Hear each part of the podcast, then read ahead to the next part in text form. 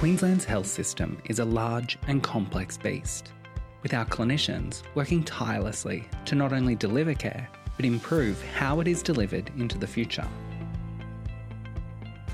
Clinical excellence stories shine a light on hardworking clinicians across our state, exploring their work, why they do it, and how their passion is translating into better outcomes in their communities. These are the stories behind tomorrow's care.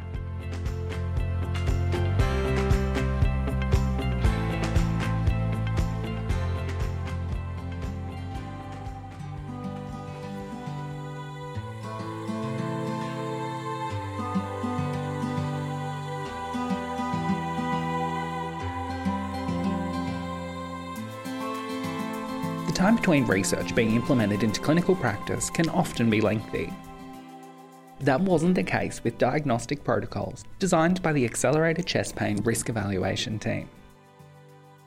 Led by Professors Louise Cullen and Will Parsonage, the team partnered with local health services to implement care pathways to rapidly identify those patients presenting to emergency that are having a heart attack and safely expedite discharge for those at low risk. But that is just the beginning. From improving blood testing to partnering with other services to increase access to additional tests, the project team continue to learn from their research to help revolutionise care delivery. So people like Deane in Rockhampton receive the same standard of care as those in metropolitan areas.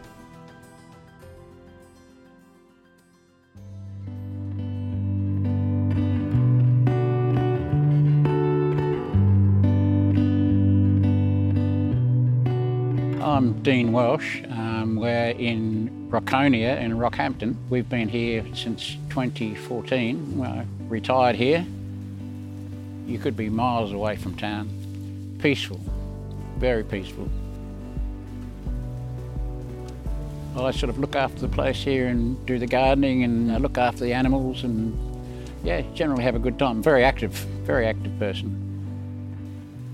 I did get a couple of pains. In fact, I had about 15 pains, which really said to me, there's something going on. And I thought it was uh, the pain that I was getting, which was in my chest and radiating up into my temples and getting a headache. And I was thinking, oh, that's something to do with my uh, hiatus hernia. It's come unstuck and it's causing me pain again. So I'd get these pains, I'd sort of stop for half an hour and um, would go away and I'd go back to work again. But then one morning, I had a uh, had a pain just stayed in my chest and didn't go anywhere, and um, I had to go and have a lie down. it was, was, the pain was that bad. And I said to Yvonne, we better call the ambulance. I think there's something going on here. So ambulance arrived and they bundled me up quick as a flash and uh, trundled me off up to A and E. So, ACRE is the Accelerated Chest Pain Risk Evaluation Project, which is designed to implement evidence based practice for improving the assessment of patients coming to the emergency department with chest pain and potentially having a heart attack. Uh, once I got to the hospital, I came across one of the A&E doctors, Dr. Jack, because I have to say, if it wasn't for Dr. Jack, I probably wouldn't be here. He said, I know that it's something to do with your heart. He said, I just know it.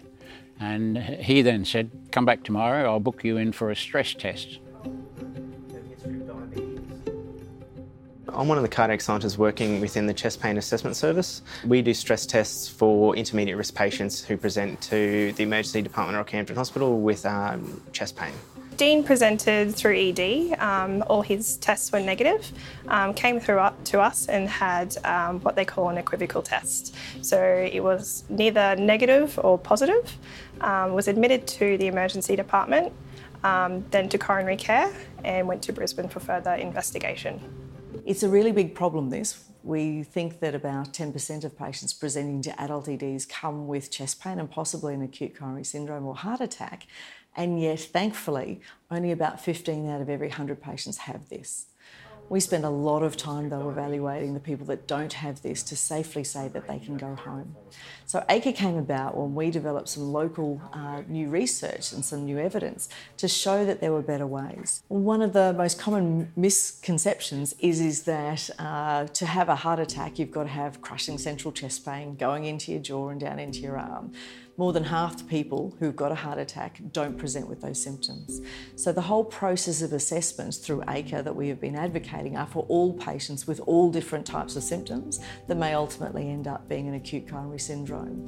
You know, women diabetics, for example, often present atypically, and it's fundamentally important that we evaluate them in the same robust way.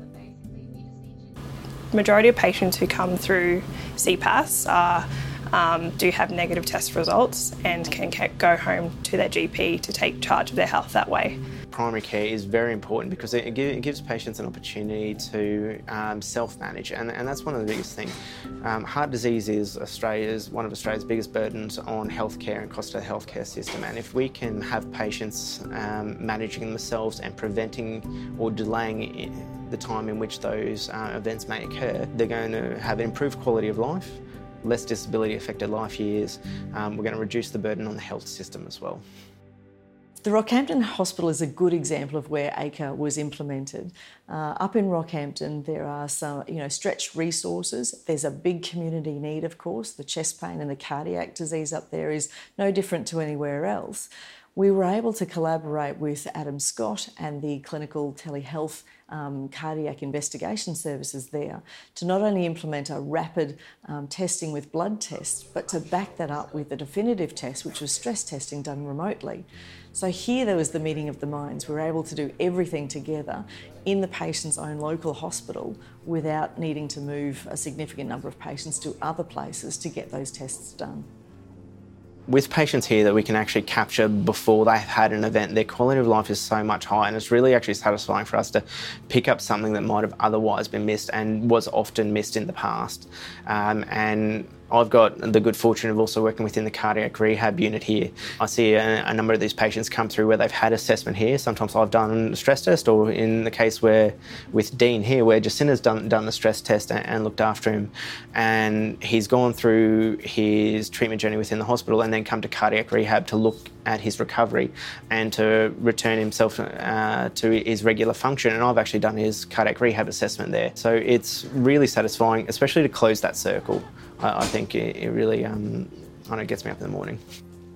I still couldn't believe it. I was really in a, in a, in a, in a case of disbelief. uh, no, this is not happening. It's not me.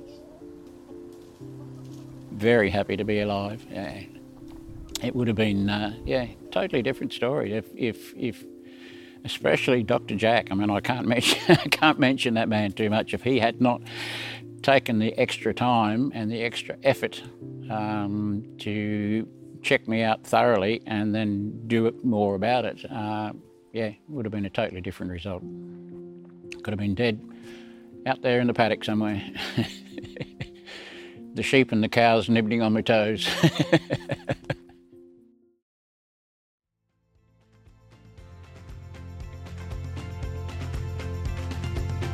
Clinical Excellence Stories is proudly produced by Clinical Excellence Queensland. We encourage you to continue the conversation by following us on Facebook and letting us know of any improvements, big or small, that are making a difference for your communities. don't forget to subscribe on iTunes, Google Podcasts, Spotify, or wherever you digest your podcasts.